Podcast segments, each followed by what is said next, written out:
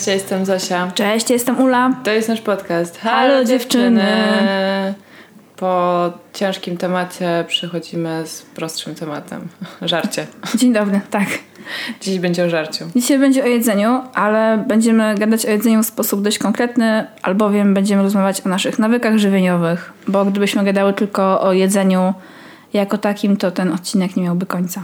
No trzeba jakoś, wiecie, kategoryzować tematy. Um, może jeszcze coś innego kiedyś nagramy o jedzeniu, ale dzisiaj te nawyki i chciałyśmy z góry powiedzieć, że to jest osobisty odcinek o naszych osobistych doświadczeniach.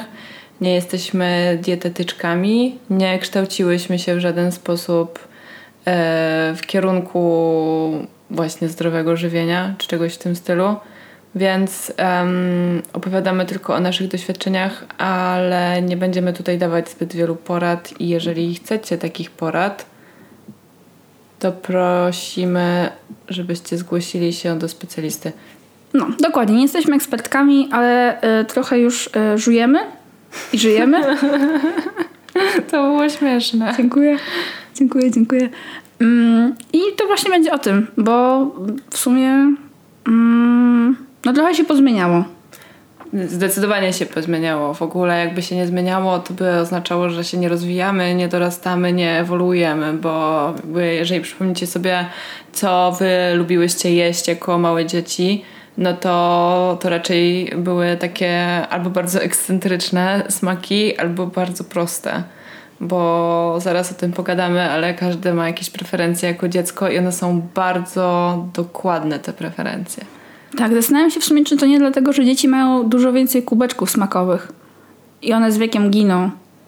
Tego nie wiem. Znaczy, akurat moja siostrzenica na przykład je y, większość rzeczy i bardzo lubi y, nowe rzeczy próbować, ale nie spotkałam się zbyt wieloma takimi dziećmi. Raczej na swoim przykładzie i mojego rodzeństwa to jestem w stanie powiedzieć, że w sumie chcieliśmy jeść w kółko to samo. No, dzieci to niejadki, nie? Często tak się mówi. Tak. Ja byłam dzieckiem niejadkiem Supreme. Ja też. To która pierwsza? To ty. Co, czego, czego nie jadłaś? Niczego. Koniec. To znaczy tak, jako dziecko podobno chciałam tylko jeść e, mleko e, matczyne i nie chciałam żadnych absolutnie kaszek, zupek. E, plułam wszystkim bardzo daleko, podobno potrafiłam pluć.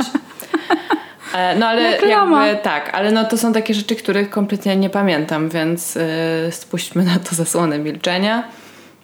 A potem z kolei już tak pamiętam z takiego okresu przedszkole, wczesna podstawówka i nawet późna podstawówka, to bardzo lubiłam proste smaki, bardzo nie lubiłam jak coś się z czymś mieszało, więc na przykład um, nie lubiłam jak, nie wiem, był mm, mięso w jakimś sosie i do tego był makaron i ktoś mi tym sosem polał ten makaron. To w ogóle big no-no. Po prostu tak się nie robi. Wszystko musi być osobno i posegregowane.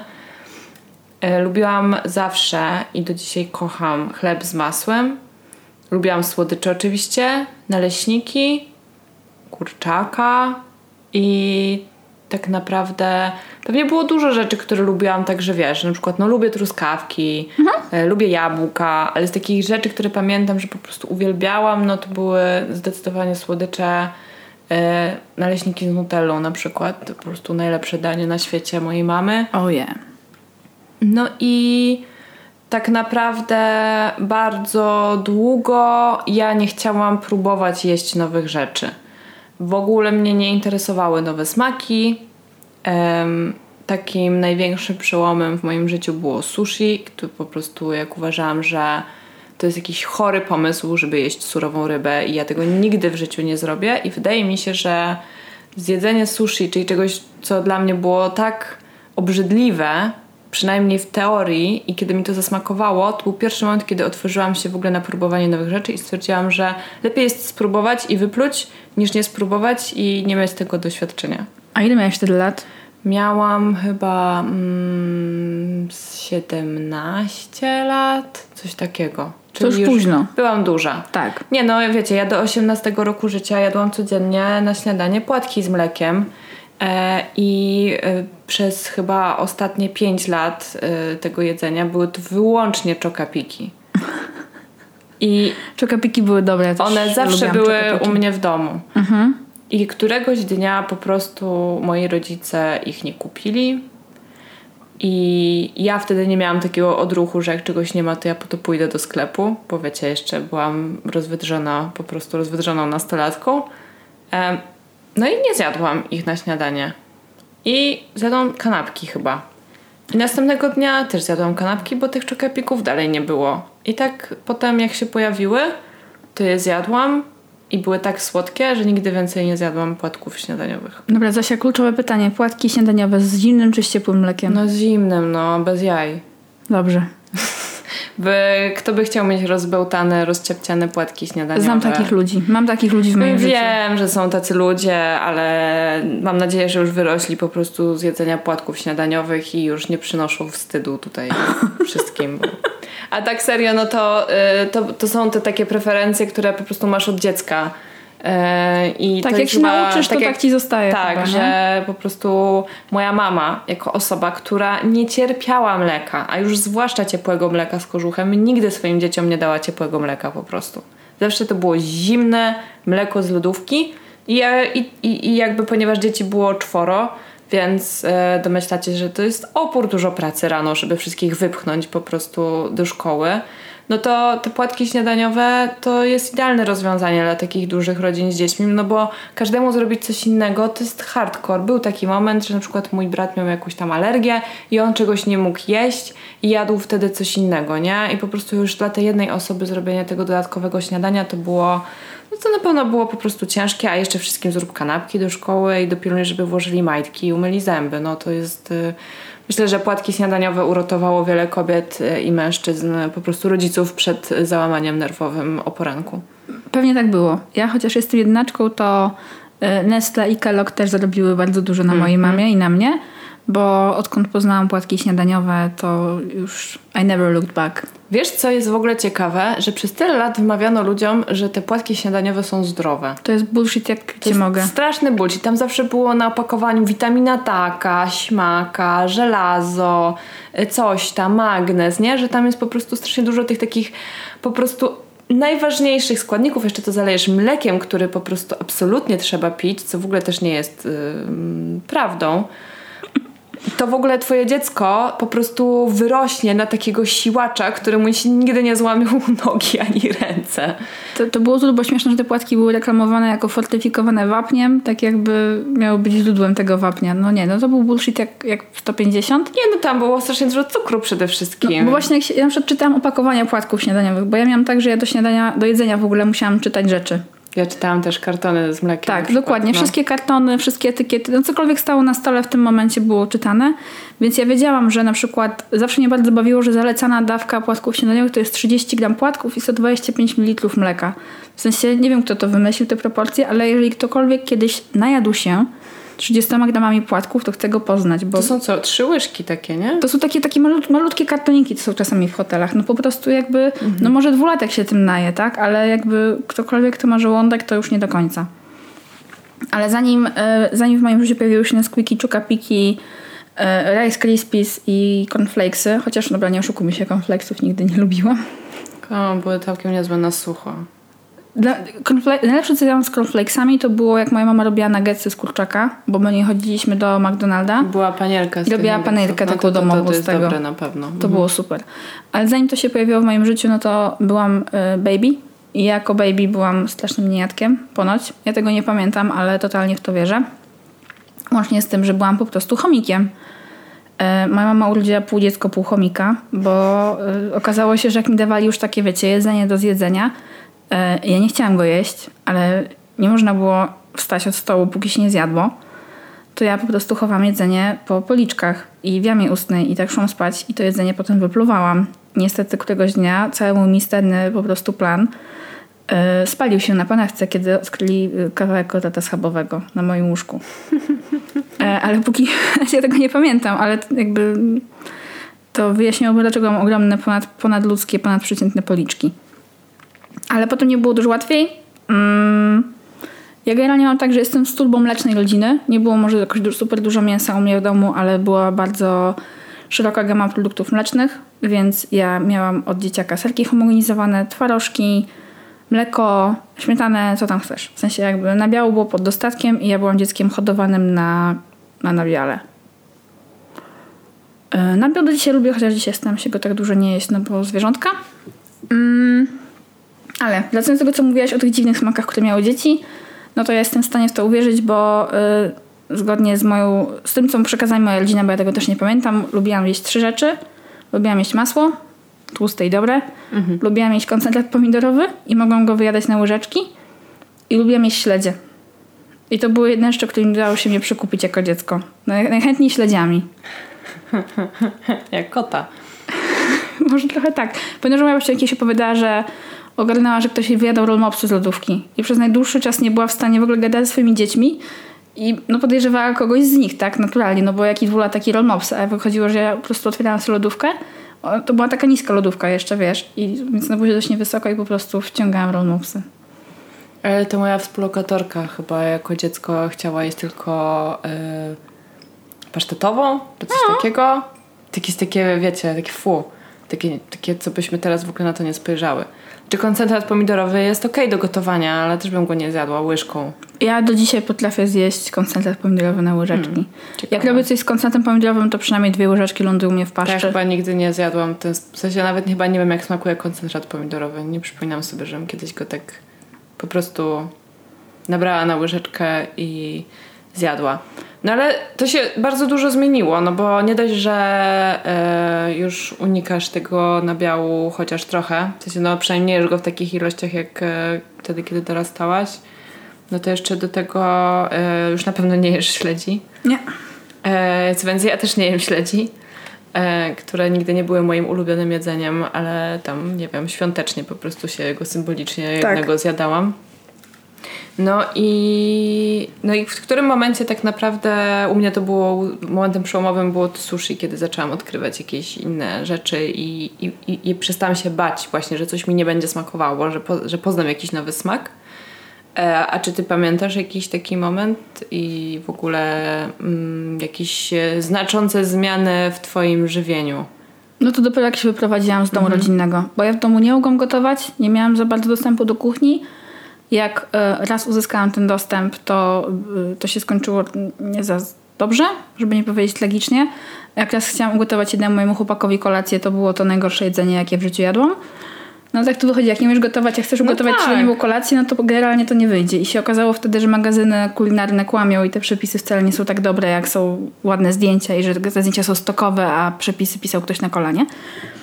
E, nie, nie, nie. Ja dopiero zaczęłam gotować, jak się wyprowadziłam. I e, było to super przyjemne, jak się okazało. Nie wiedziałam, że mi się to spodoba. Po prostu musiałam się nauczyć gotować, żeby jeść. No. E, chociaż przez długi czas żyłam dalej po wyprowadzce na płatkach śniadaniowych i tatarze, ale na szczęście po jakimś czasie zaczęłam e, poszerzać moje horyzonty kulinarne. Okazało się, że to lubię i zaczęłam sama szukać przepisów, sama szukać czegoś, co chciałabym zjeść i gotować po prostu coraz więcej i więcej. Co było spoko, bo jak się wyprowadzałam z domu, to umiałam mieć tylko dwa warzywa, pomidory i ogórka. A po kilku latach y, życia samodzielnie, mniej lub bardziej, zaczęłam jeść więcej warzyw.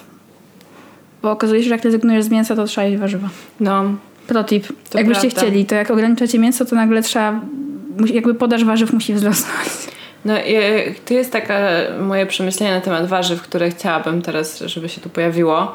Mianowicie jak myślałam nad tym odcinkiem, to przyszło mi do głowy, że my nie jesteśmy w ogóle uczeni jedzenia warzyw jako dzieci. Że jakby nam się kładzie do głowy, że trzeba jeść warzywa, bo są zdrowe, ale to jest, to jest, to, to jest tyle. Tak naprawdę nie dowiadujemy się za bardzo, co jest takiego zdrowego w tych warzywach.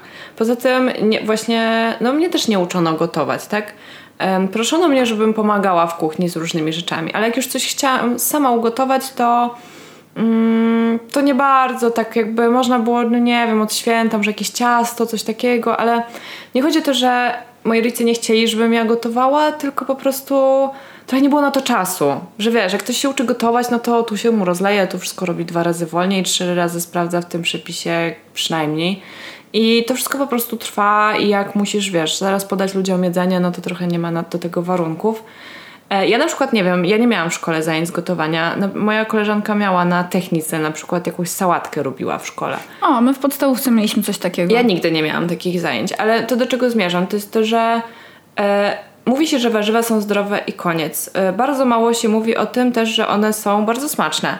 I że warzywa, ja akurat nie, wcale to nie jest tak, że warzywa to jest moje ulubione jedzenie ale y, nie wiedziałam, że warzywa można przyrządzać na tyle różnych sposobów, że warzywo samo w sobie, czy miks warzyw może być daniem, a nie dodatkiem na talerzu, który możesz pominąć, jak już skończysz kotleta.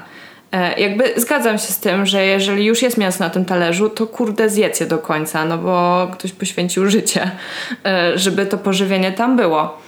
E, i dużo wody na to poszło i tak dalej, no ale to jest jakby taka świadomość, którą zyskujesz, którą my to w ogóle mamy dopiero od niedawna. E, natomiast, że warzywo właśnie nie jest takim tam piątym kołem uwozu, tylko może być wspaniałym daniem. E, można z niego zrobić cudowną zupę i, i można z niego zrobić kotleta i można z niego zrobić masę różnych rzeczy. Wystarczy wiedzieć, co z czym połączyć, jak to doprawić.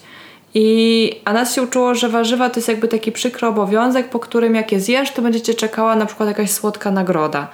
E, załóżmy, nie wiem, batonik, który jest pełen po prostu oleju palmowego, cukru, tłuszczu i innych takich rzeczy, których soli i innych rzeczy, których e, lepiej jest na przykład dzieciom w ogóle nie dawać, nie?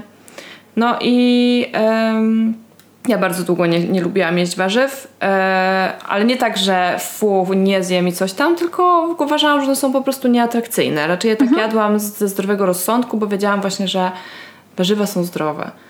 E, no i jak też jak zaczęłam sama gotować, e, niekoniecznie jak się wyprowadziłam, tylko po prostu jak już, no moja mama po prostu już uznała, że jesteśmy na tyle duzi, że przestała się zajmować gotowaniem dla nas, też sama zmieniła dietę, bo przestała jeść mięso i mięso było w weekendy, kiedy mój tata je gotował, a tak to w domu były różne rzeczy, ja po prostu z nich coś tam robiłam i sama nie chciałam kroić mięsa, myć mięsa. Zdarzało mi się to robić, ale to nie było coś, co było dla mnie przyjemne. Nie lubiłam kupować mięsa w ogóle, nie znałam się na tym. Tak szłam do sklepu i widziałam po prostu takie blade, obłe kształty i ja nie wiedziałam, nie umiałam po prostu. W ogóle robienie zakupów to, jest, e, to nie jest taka prosta to rzecz. Skill. To jest coś, czego się trzeba nauczyć. Jak pierwszy raz idziesz na zakupy, nawet z kartką, to wiesz, widzisz cztery śmietany i nie wiesz, którą wziąć tak naprawdę. Tak, no bo klacuki nie będzie 12 najlepsza. czy 18% czy ileś tam. No ale dobra, nieważne, bo skaczę strasznie z tematu na temat. Ale w każdym razie...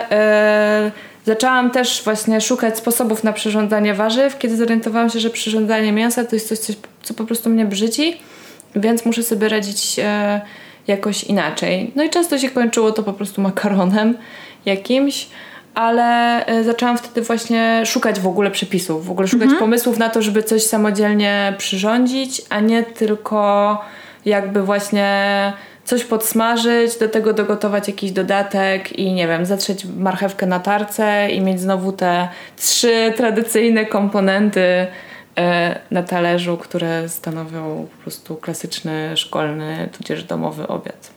Proszę powiedzieć, szkolny obiad to były po prostu najgorsze rzeczy w moim życiu, jak jadłam to ja na szczęście, szkole. Na szczęście bardzo mało jadłam w szkole, bo moja mama e, gotowała po prostu jedzenie i, i, pra, i pracowała jakby tak jako osoba zajmująca się domem. Była z nami mama. Była pełnoetatową mamą i ja bardzo rzadko musiałam jeść w stołówce. Dziękuję mamo za to. Ja jadłam e, niecały rok, po czym powiedziałam mojej mamie, że to nie ma sensu i żeby oszczędziła pieniądze. No w ogóle nie dało jeść. W wielu przypadkach to nie miało sensu. Bardzo wiele dzieci w ogóle na przykład nie przychodziło na te obiady, bo te obiady były obrzydliwe i właśnie rodzice tracili tylko pieniądze albo nie wiem, tam zjadały tylko trochę, ale były takie dzieci, które, yy, no, które zjadały wszystko. Wiadomo, no były różne też historie, prawda? Ja akurat byłam y, straumatyzowana w podstawówce marchewką z groszkiem i do tej pory po prostu groszek yy, bardzo chciałabym pokochać bardziej, taki nawet konserwowy, ale to już chyba się nie wydarzy. To potrafią ci zrobić te złe przykłady przyrządzeń, jakby nieumiejętnego przyrządzania jedzenia yy, po prostu na całe życie. Ja też nie lubię groszku. Ja lubię taki zielony, świeżutki groszek, który jest bardzo rzadko dostępny. Jak sobie kupisz takiej łupince i sobie tak skubiesz. Tak, groszek cukrowy na przykład. Ale groszek, żeby to było na przykład, nie wiem, o zupa grochowa, fu.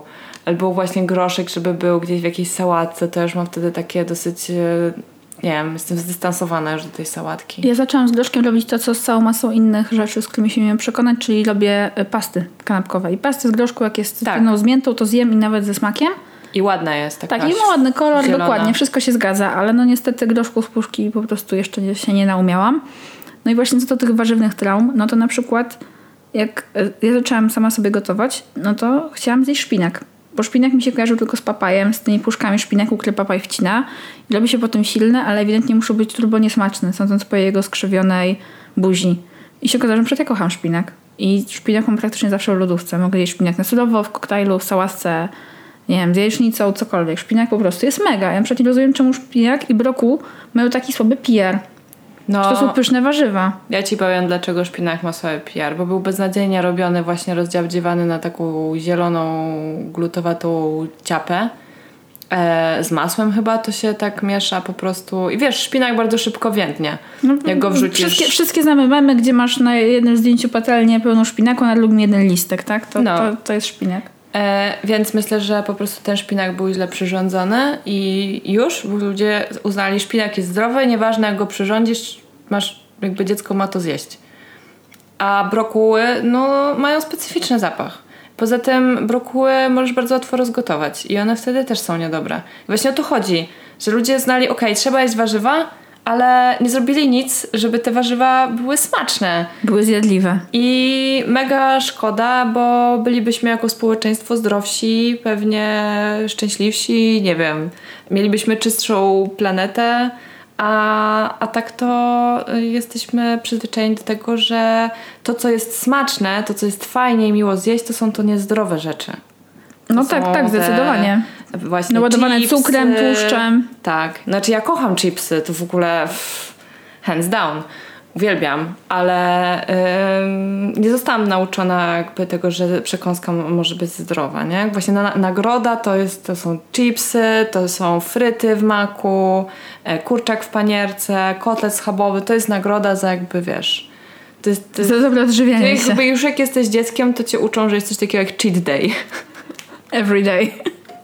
Nie, nie, nie, właśnie nie everyday, ale... No u mnie cheat dayem były weekendy. Były cheat weekendu mojej babci, która zawsze nam dawała kilka złotych, żebyśmy poszli do sklepu na początku weekendu z moim bratem i kupili co tylko chcemy w ramach danego budżetu, po czym nas karmiła yy, każdego niejadka tym, co niejadek jadł, czyli musieliśmy jeść z bratem oddzielnie śniadania, bo on kochał jajka. Ja nie mhm. znosiłam zapachu jajek, więc on jadł w jednym pokoju śniadanie jajka na twardo.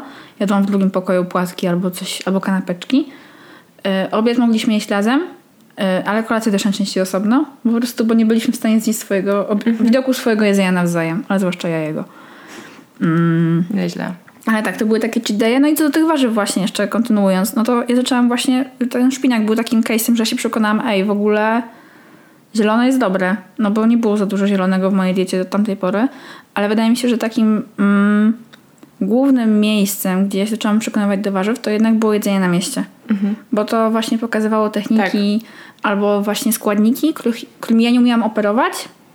I mnie jedzenie na mieście, mi jedzenie na mieście pokazywało, okej, okay, to można zjeść tak i to jest smaczne. I ja potem próbowałam to w domu po prostu zrobić po swojemu, szukać czegoś podobnego, eksperymentować, eksperymentować, eksperymentować, yy, aż po prostu mi się uda. No bo to jest piękne. No i jeszcze do, mm, do takiego bardziej dosilnego jedzenia, kiedy ja zaczęłam rezygnować z mięsa, jak miałam, nie wiem, tam 22-23 lata, to ogromną pomocą były wszystkiego rodzaju blogi kulinarne, jakie wtedy istniały, typu jadłonomia, vegan nerd i tak dalej. No i było super danie, którego się nauczyłam robić, czyli kary. Mhm. Najprostsze po prostu jeszcze, wiecie, taka żółta pasta kary z takiej, wiecie, foliki cukinia, tofu, ryż i w ogóle no, okazało się, że to jest mega smaczne i robi się to w nie wiem, 15 minut, możesz zrobić tego cały gar. Wszyscy to jedzą, moi znajomi jedzą to, moi znajomi jedzą to do dziś, ja też raz na jakiś czas sobie to zrobię. No i to był taki pierwszy krok w stronę tego, żeby właśnie nie jeść. Mhm. No, yy, pomyślałam sobie teraz, przypomniałam sobie, jak ostatnio się spotkałyśmy z takimi koleżankami, z którymi się znamy, tak samo, mniej więcej tyle samo, co my się ze sobą znamy, tak? Czyli tam 4-5 lat. I e, pojechałyśmy razem na działkę e, i był taki po prostu stół zastawiony i tam, słuchajcie, pół skrawka mięsa nie było na tym stole.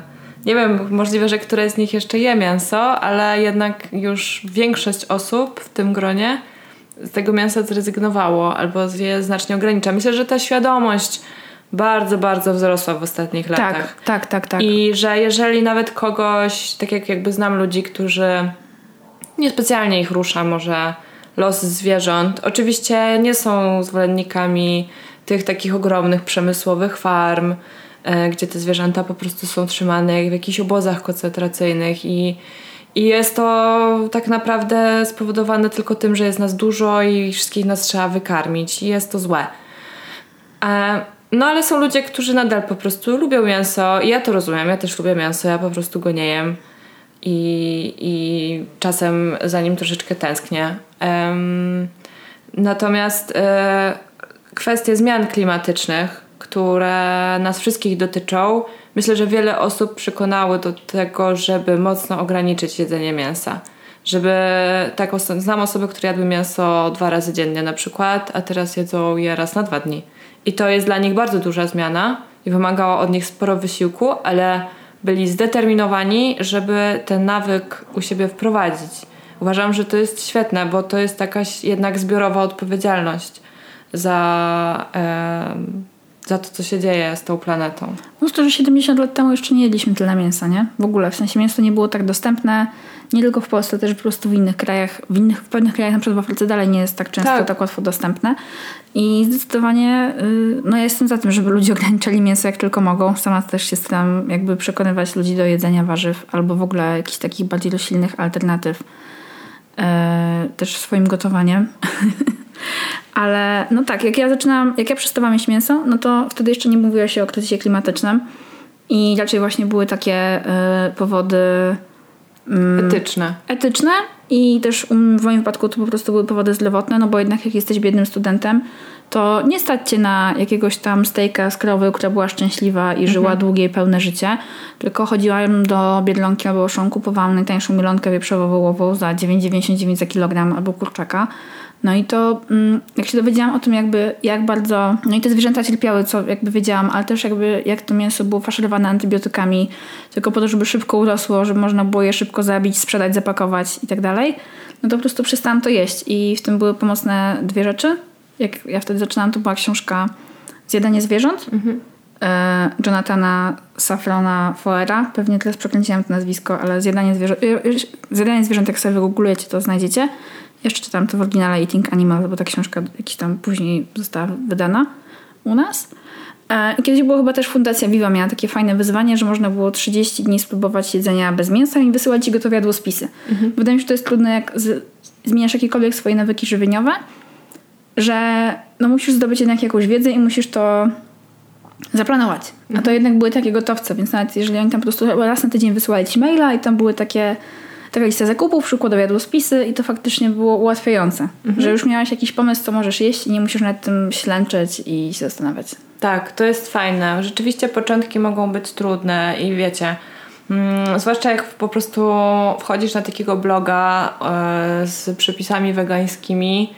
Ja bardzo często miałam problem z tym, że tam była masa jakichś składników, które dla mnie były nie do zdobycia. Albo na przykład, okej, okay, no były do zdobycia, ale tak, chcę gotować obiad teraz, a to jest jakiś składnik, który muszę kupić przez internet mm -hmm. i czekać na niego dwa dni. To co mam teraz zjeść, kiedy nie mam tego składniku? Jakieś takie rzeczy typu, nie wiem, amciur czy asafetyda. Płatki drożdżowe. E, płatki, tak, nieaktywne płatki drożdżowe. E, tajska bazylia. E, nawet wiecie, jeszcze niedawno wcale nie było tak, że w każdym kerfie były bataty.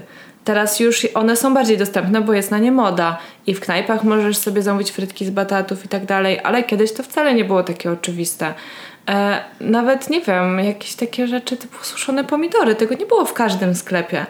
Więc tak e, pierwsze zetknięcie z takimi wegańskimi przepisami, no to dla mnie było mm, trudne, bo ja miałam wrażenie, że e, wegańska kuchnia nie jest dla wszystkich że jest droga, że nie jest właśnie w ogóle jakby prosta, że trzeba mieć jakieś skille takie kulinarne, jakiś w ogóle talent do tego do gotowania, żeby y, sobie takie jedzenie przyrządzać. No ale po prostu y, jakoś tam się uparłam i zaczęłam szukać o, po najprostszych przepisach. e, ci, co mnie dobrze znają, wiedzą, że ja uwielbiam przepisy, które mają maks 4 składniki bo bardzo nie lubię dużo kroić i w ogóle, nie wiem, trzeć rzeczy na tarce i tak dalej. Jestem leniem kuchennym. Tak, popisowym daniem Zosi był dal. Jeden garnek praktycznie do tak. krojenia. O tak, ale też musiałam się go nauczyć robić, bo już zdarzyło mi się kiedyś go rozgotować, zaraz go spalić, wiesz, to też tak... Chodzi o to, że po prostu z czasem e, z czasem to się staje coraz prostsze i zaczynasz sobie od jakichś takich w miarę łatwych przepisów, typu po prostu makaron z pomidorami, a, ale zaczynasz mieć jakąś w ogóle koncepcję tego gotowania, że właśnie zaczynasz używać jakichś przypraw, albo nagle ci przyjdzie do głowy, a masz doleję trochę cytryny, bo w sumie mam ochotę na taki kwaskowaty smak. I wtedy się robi fajnie, wtedy się robi miło. Ja bardzo długo nie lubiłam gotować, szczerze mówiąc, polubiłam tak naprawdę w kwarantannie gotowanie bo e, gotowałam bardzo dużo, byłam wtedy bezrobotna. Moje współlokatorki za to miały home office, miały bardzo dużo pracy, więc ja po prostu gotowałam i odkryłam, że sprawia mi to przyjemność, kiedy nie mam tego takiego poczucia, że gotuję, bo muszę coś zjeść. Mhm. Tylko miałam czas na to. Miałam, wiecie, wstawałam sobie o 10 i tak o 13 ja zaczynałam gotować, żeby dziewczyny o 14 czy tam 15 mogły zjeść, nie? Więc to było takie, że no miałam ten czas i to też było całkiem nieźle zaplanowane, bo chodziłyśmy na zakupy raz w tygodniu. Więc wcześniej był przegląd przepisów, co byśmy chciały zjeść, lista zakupów i wtedy jakby masz to wszystko pod ręką, masz ten czas, masz ten luz, wtedy jest przyjemnie. E, niestety nie zawsze można w takich warunkach uczyć się gotować, ale ym, warto szukać na własną rękę. No i też są jakieś takie podstawowe w miarę, tak jak ty mówisz o tym kary, tak? Ale no, to nie jest żadna reklama, broń Boże, yy, ale na, na przykład nowa książka Marty Dymek, yy, Jadłonomia po polsku, jest świetną książką podstawową taką, żeby przerzucić się na gotowanie nawet nie wegańskie codziennie, ale tak raz na jakiś czas. Tak mi nikt nie musi płacić, żebym reklamowała jadłonomię. No. Naprawdę. Kiedyś się niestety napadłam w metrze, jak zobaczyłam, po prostu byłam tak podekscytowana, nie wiem, to było masę lat temu, powiedziałam, przepraszam, mm. jesteś taka super, jak super gotujesz, dzięki twoim przepisom przestałam mieć mięso. E, myślę, że pewnie trochę tym skrępowałam, ale nie szkodzi. Ale tak, ona robi super robotę i w ogóle ta książka, o której mówisz, jest mega. Pamiętam, jak y, ją mi obejrzałaś i następnego dnia sobie ją kupiłaś. ją kupiłam. No. Ona, tak, ona jest super. Ja akurat lubię y, bardziej długą książkę Marty, ale ja też jestem tą osobą, która ma w zamrażalce tajską bazylię i nie wiem, anyż i wszystkie te inne rzeczy, bo ja po prostu lubię w sensie ta bariera, o której mówiłaś, dostępności składników jest jak najbardziej idealna, ale ona po prostu nigdy mnie przed niczym nie zwolniła i ja kocham słoiczki z dziwnymi rzeczami. Mhm i kuchnie etniczne, azjatyckie, różne i tak dalej. To jest ogromna przyjemność dla mnie gotować w taki nieznany, niepolski sposób. No jest jeszcze właśnie ta część, o której e, jeszcze nie wspomniałyśmy, czyli w ogóle jakość produktów. Tak, no bo e, to też e, z, wiekiem, z świadomością, ale również nie ukrywajmy, z zasobnością portfela zmienia się sposób, w jaki robimy zakupy. I tak jak e, kiedy pojechałam na studia do Wrocławia i miałam 1800 zł miesięcznie, z czego 800 szło na e, pokój, który wynajmowałam, mm, no to miałam taką kasę do zagospodarowania, jaką miałam i szłam do Biedronki i po prostu tak kupowałam najtańsze rzeczy, jakie były. I mm, po prostu tylko na takie było mnie stać. E, nie zastanawiałam się specjalnie nad tym, e, czy one są dobrej jakości, czy są zdrowe. Ważne, że były dla mnie dostępne. I to jest jak najbardziej zrozumiałe i normalne.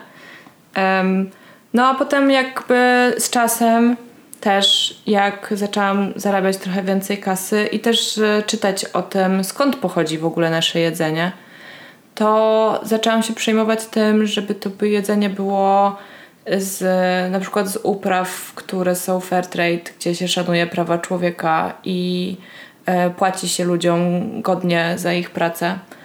Albo e, starałam się kupować warzywa i owoce, które są niepryskane, chociaż powiem Wam, że często one są w tym, z kolei w takich plastikowych pudełkach. Ja tego nie, tego nie rozumiem trochę. Nie wiem, może to przy, może przez to, że one są niepryskane, to jest jakaś dodatkowa ochrona przed robakami. Nie wiem o co chodzi, ale coś tutaj jest nie tak. I chodzi o to, że po prostu to też może być coś. Yy, to w moich nawykach żywieniowych, to też jest coś, co w moich nawykach żywieniowych się znacznie zmieniło, czyli szukanie jednak jakichś produktów, które no, są trochę lepsze. E, pamiętam w ogóle, jak była cała jazda z jajkami. Znasz teraz ludzi, którzy kupują jajka klatkowe, na przykład z chowu klatkowego? Ja wiem, że nawet te jajka są coraz trudniej dostępne tak naprawdę. Nie? Słuchajcie, przecież jak ja, jak ja pamiętam, jak moja mama miała fioła na punkcie tych jajek, bo ona kochała jajka, jadła mhm. codziennie rano dwa jajka na miękko na śniadanie. I jak się zorientowała, co chodzi z tymi jajkami i z tym, że można mieć z różnych hodowli te jajka, no to zaczęła kupować te drogie jajka. I ja się z niej śmiałam. Mówiłam, że mama, co ty robisz w ogóle? Jajka za 12 złotych? I y, ci ludzie, którzy y, nagłaśniali sprawę tych y, hodowli, zrobili niesamowitą robotę, bo w tym momencie nawet moja babcia, która żyje z emerytury, która nie jest wysoka, kupuje jajka zerówki. Jakby to już po prostu. Pamiętam, jak moi znajomi mówili, że nigdy nie będą kupowali jajek za dychę, że to jest po prostu rozbój w biały dzień. A jednak. A jednak. Wydaje się, że są pewne rzeczy, które są tanie, natomiast nadal nie są warte tej okropnie niskiej ceny i lepiej zapłacić więcej, żeby zjeść coś zdrowszego i też mieć poczucie, że się nikogo nie skrzywdziło. Albo jeżeli też jesteśmy gotowi zrezygnować. Zwłaszcza, że na przykład kosztowo dieta roślinna, jeżeli jest jeszcze zaplanowana i faktycznie kupujesz jedzenie, planujesz posiłki i nie marnujesz tego jedzenia, mhm. bo to mhm. też jest kluczowe w każdym gotowaniu, marnowanie jedzenia, no to ona potrafi być tańsza niż dieta, w sensie po prostu jest tańsza niż dieta regularna, no bo jednak ryż, kasza i slączki y, no są tańsze niż mięso. Oczywiście, że tak. E, ale oczywiście, jeżeli ktoś chce raz na jakiś czas kupić sobie substytut mięsa typu, nie wiem, Beyond czy cokolwiek innego, no to też jakby dla mnie to jest towar luksusowy i raz na jakiś czas przymioczył sobie na niego pozwolę, no ale ja go też nie widzę w mojej codziennej diecie. Mm. Może powiedz, co to jest ten bio. A, to są takie, wiecie, przemysłowe, y, skomplikowane substytuty mięsa. Czyli, bo generalnie tak jak powiedziałaś, mięso jest smaczne, mięso jest dobre. Ja kochałam jeść mięso. W sensie, yy, wiecie, gdyby ktoś mi powiedział, jak byłam na statku, że ja przestanę jeść mięso, to bym go po prostu wyśmiała, bo podstawą mojej diety były wędlinki, paszteciki, tatarek, no pyszka. Ale okazało się, że nawet największy mięsożerca może być na diecie roślinnej albo przynajmniej wegetariańskiej i być zadowolony bez żadnych wyrzeczeń, bo to nie jest żaden problem dla mnie teraz, że nie jem mięsa. Bo to, że słuchajcie, jak ktoś mnie zna, to wie, że ja robię dobrego tatara y, wegetariańskiego, wegańskiego nawet w sumie. Nawet więc. wegańskiego. Tak no. jest. No i właśnie, że jakby planowanie planowaniem, zakupy zakupami, ale wydaje mi się, że to jest coś, z czym ja przynajmniej miałam duży problem, ale może też część z Was, czyli marnowanie jedzenia. Bo jeżeli ja sobie czegoś nie zaplanuję, tylko kupię pod wpływem chwili, to jest duża szansa, że ja po prostu zapomnę o tym, że to kupiłam i zapomnę o tym, że chcę to wykorzystać i Później na przykład, no wiadomo, jem rzeczy po terminie mhm. albo coś takiego. No bo wiecie, oczy, moje oczy jednak jedzą więcej niż mój żołądek, jak się okazuje. I to jest taki temat, z którym ja się już, okej, okay, kiedyś mnie w ogóle nie obchodziło, jak byłam dzieckiem, czy jak byłam młodym dorosłym, a teraz jakby jest to kluczowy um, problem, z jakim się musiałam ostatnio mierzyć.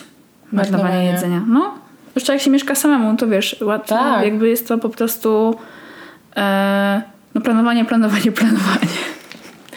No to prawda. Ja mam z kolei tak, że jak kupię sobie spontanicznie coś, co mam ochotę zjeść, to zjadam to i nie zjadam tego, co miałam w lodówce zaplanowane na później. Albo na przykład przytrzymuję jakieś, mam ochotę sobie jednak zjeść jakieś, nie wiem, coś sobie zamówić z Uber Eats i nie jem tego, co miałam zaplanowane na ten dany dzień i następnego dnia już w sumie, nie wiem, wychodzę gdzieś i znowu tego nie jem, potem to się psuje. Ale wiesz, coś mi się dzisiaj zepsuło, w sensie dzisiaj zauważyłam, że jest zepsute. Nie sądziłam, że to jest w ogóle możliwe. Sos sojowy. Spleśniał. Cała taka wielka butla sosu sojowego. Muszę to wylać. Ciekawe, czy coś tam się dostało? Nie wiem. Że to, to musiało coś się dostać, ale jestem wkurzona, bo niedużo zużyłam. O nieważne. No, twój gniew jest słuszny, jak A najbardziej. psucia się rzeczy. Czasem nie masz na to wpływu. Ja wcale nie mam jakoś długo tego sosu sojowego. Nie tak, że pół roku u mnie stoi. To pół roku tak jest krótko, nie? No właśnie. W sensie... Sojowy mi się nigdy w życiu nie zepsuł. No bo to jest sój i sola. Sój i sola? Nie, soja i sól. No spleśniał. Strasznie jest mi przykro z tego powodu. No. Ale tak, no ja generalnie nawet, wiesz, jestem człowiekiem, który ma całą notatkę, co jak trzymać w lodówce, żeby jak najdłużej żyło i w ogóle... A to jest bardzo przydatne. Ja myślę, że to jest y, coś, co wielu os wiele osób poszukuje takiej wiedzy. Bo e, pewne rzeczy po prostu się psują strasznie szybko. My na przykład miałyśmy gigantyczny problem z parciejącymi marchewkami i rzodkiewkami. To już jest na to prosty patent. Z prostu słoikiem z wodą. Co wkładałyśmy to do lodówki, to następnego dnia było takie miękkie i sflaczały, już nikt nie miał ochoty tego jeść. Spoko. Będę mogła zrobić serię y, Insta Stories, jak przechowywać rzeczy w lodówce. Ja myślę, że to jest bardzo dobry pomysł. żeby jak najdłużej żyły. Nie, w ogóle dla mnie cały temat jedzenia jest mega, w ogóle mega fascynujący i no ja kocham jeść i kocham jeść, e, nie wiem, warzywa. W ogóle najbardziej to kocham jeść, jak ktoś, ktoś mi ugotuje. E, Chociaż sama bardzo lubię gotować, e, ale jednak jak ktoś ugotuje z miłością, to jest najlepsze. Ja waham się, bo z jednej strony lubię chodzić do restauracji i lubię, jak ktoś mi podaje jedzenie, ale z drugiej strony największą satysfakcję odczuwam, jak coś ugotuję sama dla siebie. Może być też przy okazji dla kogoś innego, ale najczęściej jestem pierwszą osobą, która zjada to danie. I jest ono pyszne i jeszcze wiem, że było tanie i wtedy mam takie tak trzeba żyć, jestem królową kuchni i wtedy jestem z siebie bardzo zadowolona. Jak pierwszy raz zrobiłam, jak pierwszy raz zrobiłam z, z książki Jadłonomii pastę, e, czy tam makaron putaneska wegański, Boże, jaka byłam z siebie dumna. Nalałam sobie kieliszek wina, jadłam to, ten makaron i on był taki dobry z tym czerwonym winem i wróciła moja współlokatorka do domu i patrzy i mówi, czy to jest pasta putaneska? Ja mówię, tak. Czy chcesz? Chcę. Czy chcesz tego wina? Tak. I to było po prostu tak przyjemne. Naprawdę. E, Więc chyba wolę, znaczy uwielbiam jak ktoś mi robi jedzenie, bo mimo wszystko gotowanie to nie jest moja ulubiona czynność, ale chyba jestem szczęśliwsza, jak jem coś dobrego, to sama ugotowałam. Ja uwielbiam gotować. Dla mnie gotowanie to jest taka mała medytacja. I to jest super, bo mam, mam bardzo szybko namacalny efekt tego, co robię. I energii wysiłku, w jaki w to wkładam. Zwłaszcza, że mi dość często, w sensie ja rzadko mam jakieś fejle kulinarne. Ale to może kwestia tego, że ja naprawdę dokładnie czytam przepisy i bardzo pierwszy raz robię rzeczy mega dokładnie i nie eksperymentuję za dużo na początku. Eee, ale tak, jeszcze chciałam powiedzieć jedną rzecz na mm, już powolutku zbliżając się do końca. No bo okej, mamy masę wiedzy w internecie i super jest się dedukować, czy właśnie z tego, czym jest olej palmowy, albo co to jest chów klatkowy i skąd pochodzi mięso, jakie jesz. To jest w ogóle super podstawowa, fajna edukacja. Jest masa super przepisów, ale nawet... Yy... Że o, to jest coś, co mnie trochę martwi, bo na przykład jak siedzę na Instagramie i czasami sobie wejdę w w tą lubkę. I Instagram wtedy algorytm pod- podsuwa różne dziwne konta. I mnie przed Instagram podsuwa, yy, w sensie to są po prostu płatne reklamy yy, kont jednostkowych, które mają wyglądać na takie, wiesz, konta, że to normalna jakaś laska, ale one reklamują całą masę totalnie podejrzanych, dziwnych aplikacji dotyczących indywidualnych planów treningowych albo tabletek na chudnięcie, albo jakichś takich rzeczy.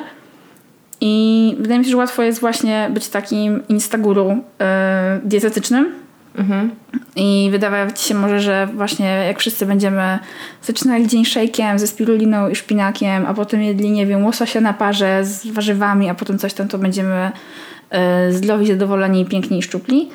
Ale wydaje mi się, że y, warto powiedzieć. Znaczy ja po prostu chcę powiedzieć o tym, co, co miałam u siebie, czyli właśnie ja też przez długi czas wydawało mi się, że odżywiam się dobrze.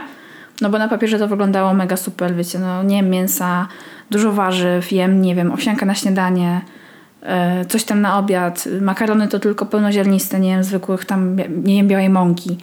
E, Ale okazało się, że nie, że na przykład taki sposób żywienia, który jest pozornie zdrowy i się sprawdza, nie wiem, 90% ludziom, no to u mnie się nie sprawdzi i muszę do tego podejść trochę inaczej.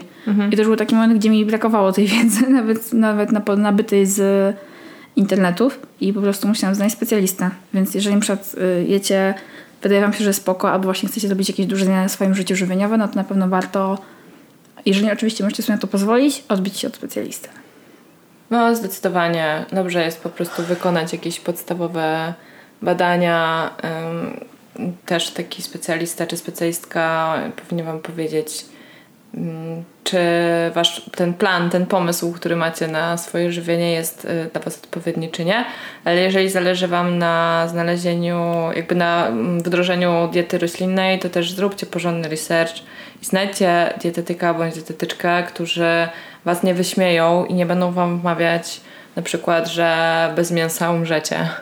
E, Są oczywiście przypadki takie, że trzeba jeść mięso na przykład raz na jakiś czas, nie wiem, albo nie, no nie wiem, no takie chyba jak ludzie mają anemię. Czy Wiesz co, w ja miałam anemię przez wiele lat, ja mam genetycznie zresztą rodzinnie mam anemię i jak jadłam czerwone mięso, to miałam najgorsze wyniki w życiu krwi. Więc nie ma, nie ma, po prostu chodzi o to, że nie ma reguły. Nie oczywiście. ma reguły No. i to jest dosyć indywidualna sprawa. Jeżeli chcecie, już tak rzeczywiście, rzeczywiście już kończąc, jeżeli chcecie wprowadzić jakieś e, nawy- nowe nawyki, zmienić swoje nawyki żywieniowe, no to em, to wymaga czasu i wymaga przyzwyczajenia, bo to nie, nie, jakby nie, to się nie będzie działo z automatu. Ale e, też wcale nie jest tak, że potrzeba tego jakoś super dużo wiedzy i bardzo dużo czytania. Trzeba zacząć po prostu od małych kroków. Jeżeli chcecie radykalnie zmienić swoją dietę i z dnia na dzień po prostu uznajecie, ok, już e, dziś jadłem mięso, jutro już nie będę go jadła, no to fajnie byłoby jednak to z kimś skonsultować i, i rozpisać jakiś plan na to. Nie da się tego zrobić tak do końca ad hoc, chociażby z tego powodu właśnie planowania nawet. tych zakupów Tak. nawet, tak, że rano otworzysz lodówkę, tam Ząg. ząg, no nie ma, nie ma tego, co powinnaś zjeść.